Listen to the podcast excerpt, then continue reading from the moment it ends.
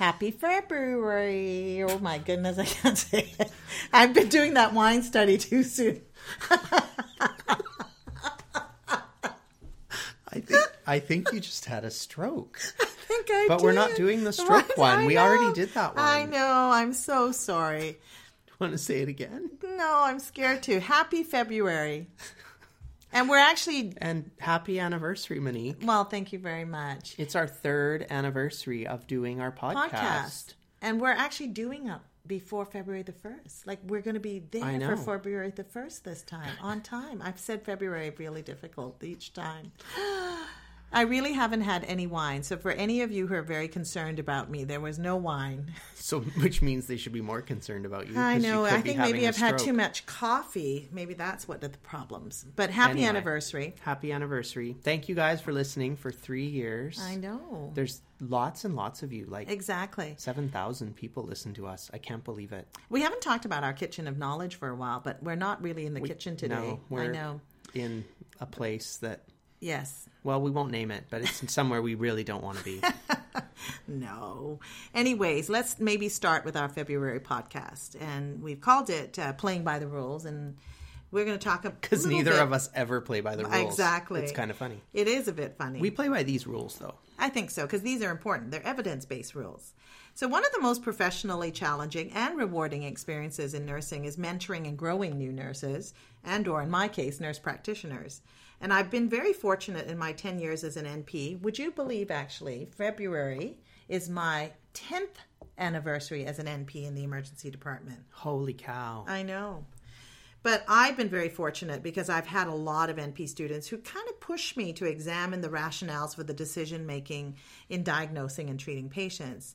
And I was also recently at dinner and was fortunate enough to sit beside Dr. Grant Innes, who is the Is editor. one of the smartest people we know. Yes, exactly. Who is the editor of the Canadian Journal of Emergency Medicine. And Well we were just deserved. very well. He actually started the Canadian Journal of Emergency Really? Medicine. Yeah, he did. And he's a really nice guy. He is. He's Don't a lovely. love it when people are I nice and- know it's very nice. and smart. But we were discussing discussing. Oh my goodness, we were discussing the issue of an over reliance on diagnostic imaging. And all of these kind of factors led uh, to this podcast and a discussion about good clinical guidelines to help determine when patients actually need imaging or treating.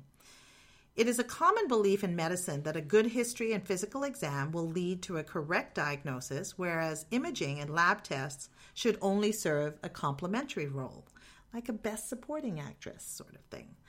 So, for those of you who listen to emergency medicine abstracts, Dr. Jerry Hoffman has really been that voice of talking about this over reliance on what he calls expensive, newfangled tests instead of clinical intuition, history, and physical exam and reevaluation in the ED. And Dr. Rick Bukata has also voiced concerns that modern emergency medicine residency programs teach young EPs how to order tests, but not how to not order tests.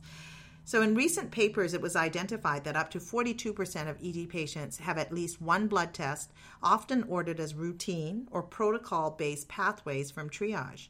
The number of CTs, MRIs have increased three to nine times between 2001 and 2010, and that's probably because of availability. So, three to nine is a large range. We all joke at work that we should just have it installed at the front door. Exactly. You go in as You you get CT'd triage. as you come in, and then it's on the screen at triage when they get there. Exactly. Yeah.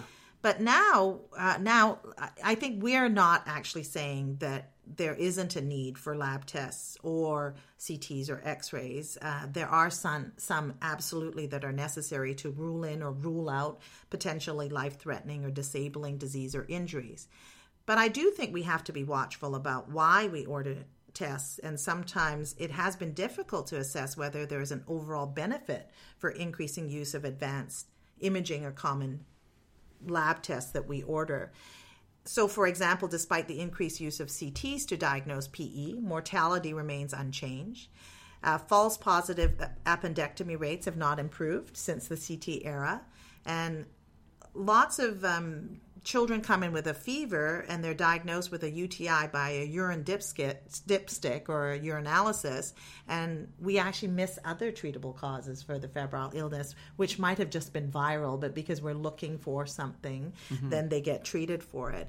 And I think because we do have such a a huge kind of a nurse initiated type um, lab tests and sometimes x rays as well, that we really need to understand why we're choosing to do things, right? And it's, it's always been my, obviously, we come from a facility where nurses have been ordering um, tests, mm-hmm. x rays, and, and blood work since we both started there. Yeah. And, and it just is the way that place has always run. And, and I think as we protocolize a lot more of this, you do get that over reliance or that over ordering of things. Yeah, a bit zealous, overzealous. And, and, I'm not saying we shouldn't be, but I, I always I want nurses especially to understand when they're ordering something, someone should be able to come up 10 seconds later and go, Why did you put in a CBC? Exactly. And you should be able to say, this because I'm looking reason. for an increased white yes. count because I think they might be septic. Like yes. it, there should be an answer to that, not just because it's a checkbox on our chest pain pathway. Exactly. And shouldn't I, be I a knee jerk reaction. That's really important to kind of know why you're ordering something if you are. And, Absolutely. Um, and to be willing as a nurse to not see it as a downfall when someone says, "Oh, I wouldn't have ordered that," and go, oh, "Okay, tell me why." Why exactly? Right? Yeah. So this has actually become such an issue that the American College of Emergency Physicians identified ten low-value clinical actions as part of a campaign called "Choosing Wisely." Half of these 10 ACEP choosing wisely items are diagnostic, all relating to CT imaging of low risk patients.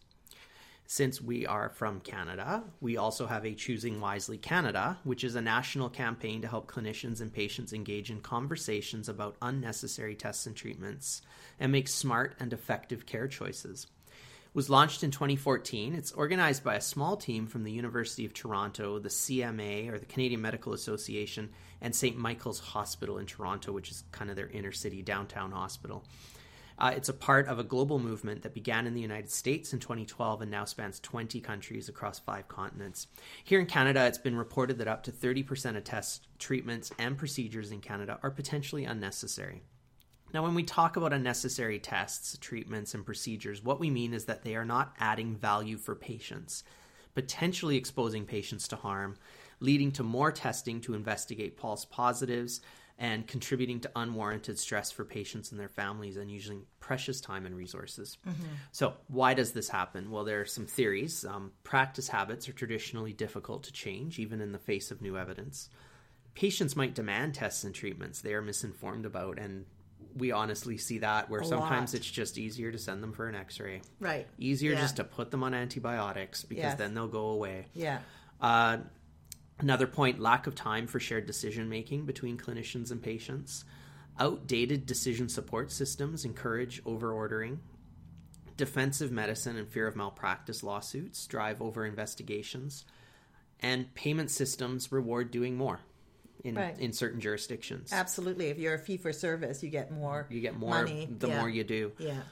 So if you go to the website Choosing Wisely Canada, you'll see recommendations for many different medical specialties. In emergency, the top 10 recommendations from June 2017, um, and again, not saying do this tomorrow when you walk exactly. in, but obviously look into it. Um, don't order CT head scans in adults and children who suffered minor head injuries unless they're positive for a validated head injury clinical decision rule. Right. Don't prescribe antibiotics in adults with bronchitis, asthma, and children's with bronchiolitis. Children's. Children's. The little children's. and the kids. Don't order lumbo lumbosacral. I think there's a typo there. Yes, I think so. Um, or let's Lumbar put it in in my kind of language. Yeah. Don't order low back yes. spinal imaging in patients with non traumatic low back pain who have no pathologic indicators. Mm-hmm. Don't order neck radiographs in patients who have a negative exam using the Canadian C spine rules. Don't prescribe antibiotics after incision and drainage of an uncomplicated skin abscess unless a cellulitis exists. Don't order CT head scans in adult patients with simple syncope in the absence of high risk predictors there's a lot of don'ts. Yeah, here. I know. Exactly. Are, what are we supposed to do now? I guess just be nice. exactly. I cure disease with tea, toast, and warm blankets. I've said it for years, and now I'm being validated. Exactly. All right, carrying on. Don't order CT, pulmonary angiograms, or VQ scans in patients with suspected PE until risk stratification with a decision rule has been applied and when indicated, D dimer results are obtained and we have a podcast on D dimers that you can go listen to if you Yeah. want to know more about that. Don't use antibiotics in adults and children with uncomplicated sore throats. Oh, we have a podcast That's on, on that, that as too. well, I Wow, know. this is like a curriculum. Exactly. Don't order ankle and or foot x-rays in patients who have a negative exam using Ottawa ankle rules. I think we did a podcast on that as well. Or we are going to maybe. I don't Oh. think we have yet. Oh, okay. All right. I thought we did. Maybe. I, I don't know. remember. It's been a look. long three, Three years, with you. I let me know. Mm-hmm. tell you. Uh, and don't use antibiotics in adults and children with uncomplicated acute otitis media. Yeah. It's interesting, though. A lot of the ones that you've talked about, as you said, we've talked about in our previous podcasts. And uh, just uh, in regards to the antibiotics, just to let you guys know that there's actually a sub campaign under the Choosing Wisely website called Antibiotic Wisely. And there's a great recommendations for antibiotic use and when patients should or should not be giving it. And as we said, we think it is important for nurses to arm themselves with the rationale for ordering these tests rather than have a knee jerk reaction to expedite patient flow, which a lot of times is what we do. But it's interesting to me that when you're reading those recommendations, you have may have noticed that there's a lot of quotes or reliance on validated clinical decision rules, like the CT head rules, the Canadian CT head rules, the Canadian C spine rules, the Ottawa ankle rules, etc. And many of these rules you can find online, and we don't really want to just list the rules themselves here. So as you can kind of look them up. Right. We thought it would be interesting though to look at a couple of lesser known rules in the context of some clinical presentations because i think that's nice to apply them and see why um, they are helpful or why they may not be helpful so let's talk about a young 19 year old guy who presents with increasing right lower quadrant pain for about four days he says it started out as generalized abdominal pain. It's now more localized in the right lower quadrant. He's not nauseous. He's not vomiting. He doesn't have a fever, no urinary symptoms, no penile discharge, no new sexual partner. He's heterosexual in a monogamous relationship, uses condoms, no history of STI. He hasn't hurt himself. He wasn't in a trauma of any kind. He has noted that he doesn't really feel much like eating. And when he walks, it gets worse. And if he's on the bus and it goes over a bump, it seems to increase the pain. There's a long wait in the emergency department. Um, so the nurses who see the patient order a CBC and electrolyte panel and they dip his urine. So now what? So his story sounds pretty good for appendicitis. Um, his clinical exam, he's quite tender on palpation to that right lower quadrant, which is a positive McBurney sign, but no rebound, but still pretty indicative of appendicitis. So, do we predict that the emerge physician or the NP is going to immediately order a CT, an ultrasound, an MRI, depending on what they have? Hmm. Probably an ultrasound. Yeah. Unless it's after four. Yeah, and then who And then knows? nothing. So, I wonder if there's maybe a clinical decision rule that might be able to help us here. That's going to keep ultrasound open later? No, but to help us with this kind of scoring system used to diagnose whether this Oh. is appendicitis or not. Okay. So, there is. Wonderful. Yeah, it's called the Alvarado score, which is a clinical scoring system and it's used for specifically for appendicitis. And the score has six clinical items and two laboratory measurements with a total of about 10 points. It was actually introduced way back in 1986, and although it was meant initially for pregnant females to prevent imaging, of course, it has been actually extensively validated in the non pregnant population. So the score includes abdominal pain that goes to the right iliac fossa, anorexia or ketones in the urine, nausea or vomiting, tenderness in the right iliac fossa, rebound tenderness, fever of 37.3, a white blood cell count more than uh, 10,000 white blood cells per microliter in the serum, and neutrophilia or an increase in the percentage of neutrophils in the white blood cell count.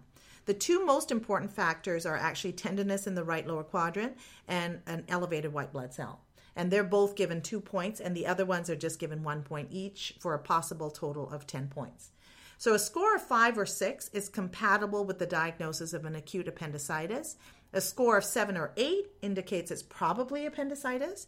And a score of nine or 10 says that's an appendicitis. And the limitations of this score, though, was that some studies have shown that it's only 72% accurate. In 2011, BMC Medicine published an article reviewing all the studies and literature about the Alvarado score, and the conclusion was that it was a useful diagnostic rule out score, at a cut point of five for all patient groups. The score, though, works really well in men. It's a bit inconsistent with kids, and it over predicts the possibility of appendicitis in women across all risk factors. So, those are the limitations in the study itself. Okay, so could it actually help us then? Think it could because studies have shown that a score of less than four, remember the rule out, right? Right. Less than four, probably not appendicitis. Score of four to seven, maybe you should consider some type of imaging, um, ultrasound or CT. And a score of greater than seven, maybe you just take them to surgery because there is a 58 to 88% chance of a possible appendicitis. And don't forget, initially, when I told you that their false positive appendectomies have not changed with the advent of CT. So just, you know, putting that into some context. I think that what we need to remember it's it's really important that when we proceed in diagnostics diagnostics are not benign so having clinical tools is helpful that combination of history physical exam and the alvarado score might actually direct treatment with or without some type of in, imaging. So if we look at the limitations in men definitely definitely use it with men because it it validates it. With women and children, we may need to increase our threshold in imaging, but we could all start with ultrasound because there's no radiation, and then we can decide after that what we can do for an ultrasound to be diagnostic, though, of appendicitis, you kind of have to see the appendix. If you speak to a radiologist, they feel that an appendicitis can also be excluded if the ultrasound shows no secondary signs of appendicitis. So, if they see some mesenteric fat, fluid collection, uh, localized dilated small bowel loop. However, it's been difficult to get the emerge physician, radiologists, and general surgeons to agree upon is that enough? What tests are actually necessary? And therefore, we need to kind of continue to push for validated clinical tools to help come up with the best practice with the least harm. So, for interest, let's just go back to our case and see how he scored. So our patient was afebrile, but he did have ketones in his urine and his white count was 13. So he gets two points for pain in the right low quadrant, two points for elevated white blood cell count. He gets one point for anorexia slash ketones in his urine, and another one point for pain that has migrated to the right lower quadrant. So his score is six. So this could be compatible with an acute appendicitis, and you could consider imaging, or you could just take him to the OR. Hmm. Kind of interesting, right? It is. Yeah. Well, let's look at another case. So last month we talked about strokes, so let's discuss a different score. Yeah.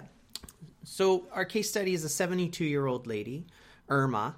She comes to the ED with dizziness and YD. She's been recently diagnosed with paroxysmal atrial fibrillation. She's been scheduled to see a cardiologist. Her GP started her on digoxin and told her to take an ASA every day. On arrival to the ED, she's in a normal sinus rhythm and feels much better.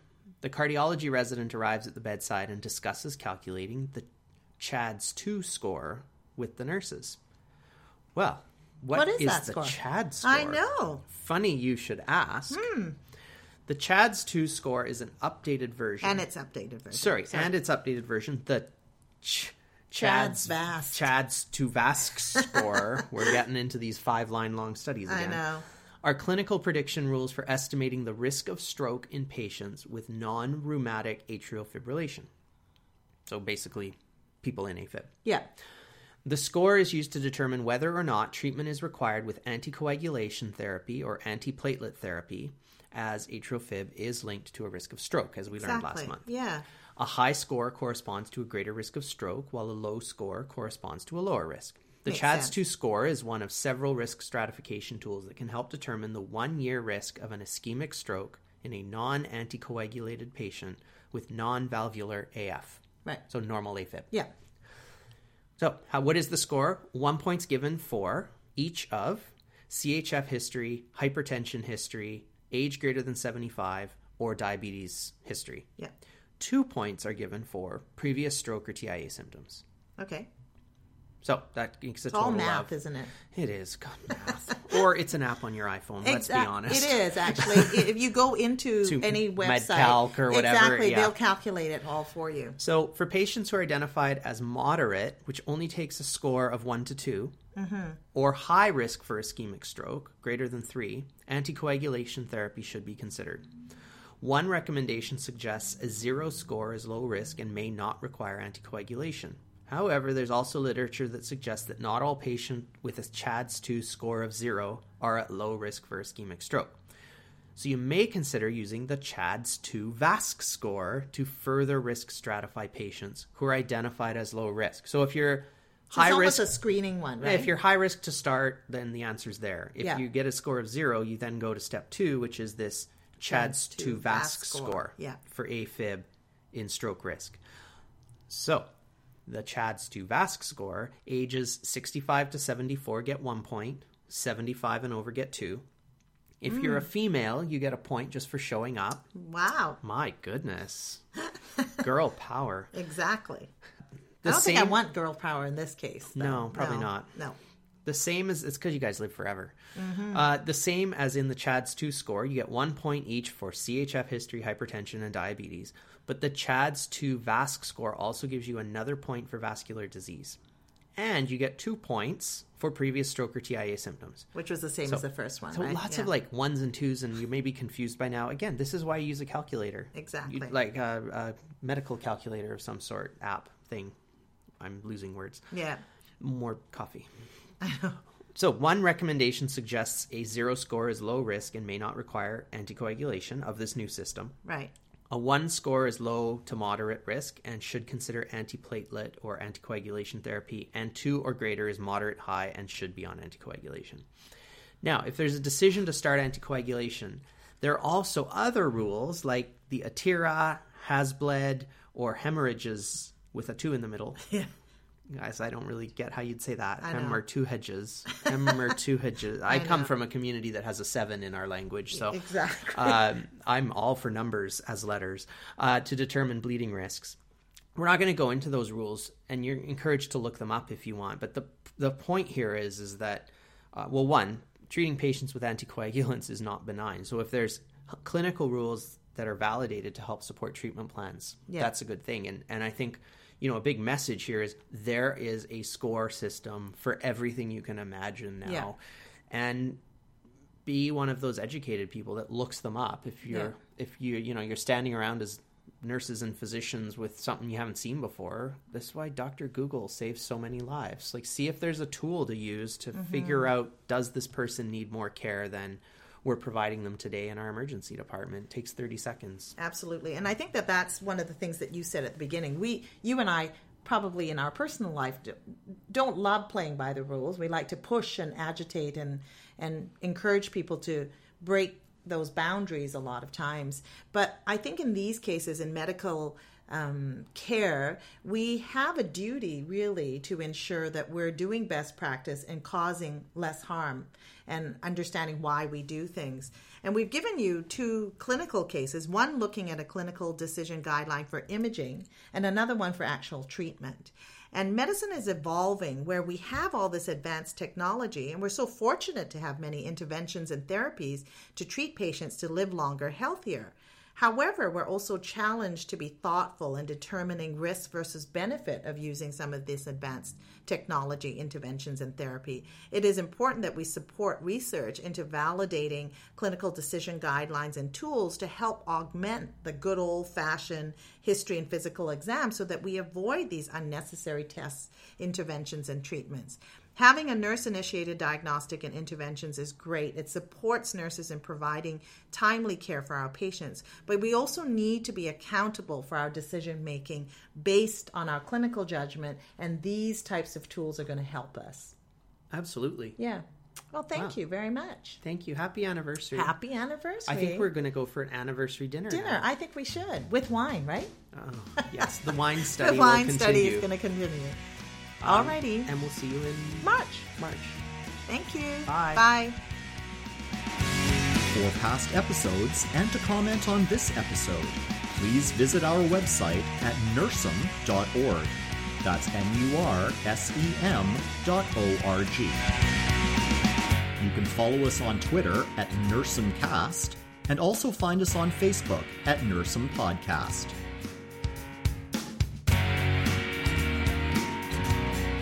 We look forward to your comments and suggestions for future episodes.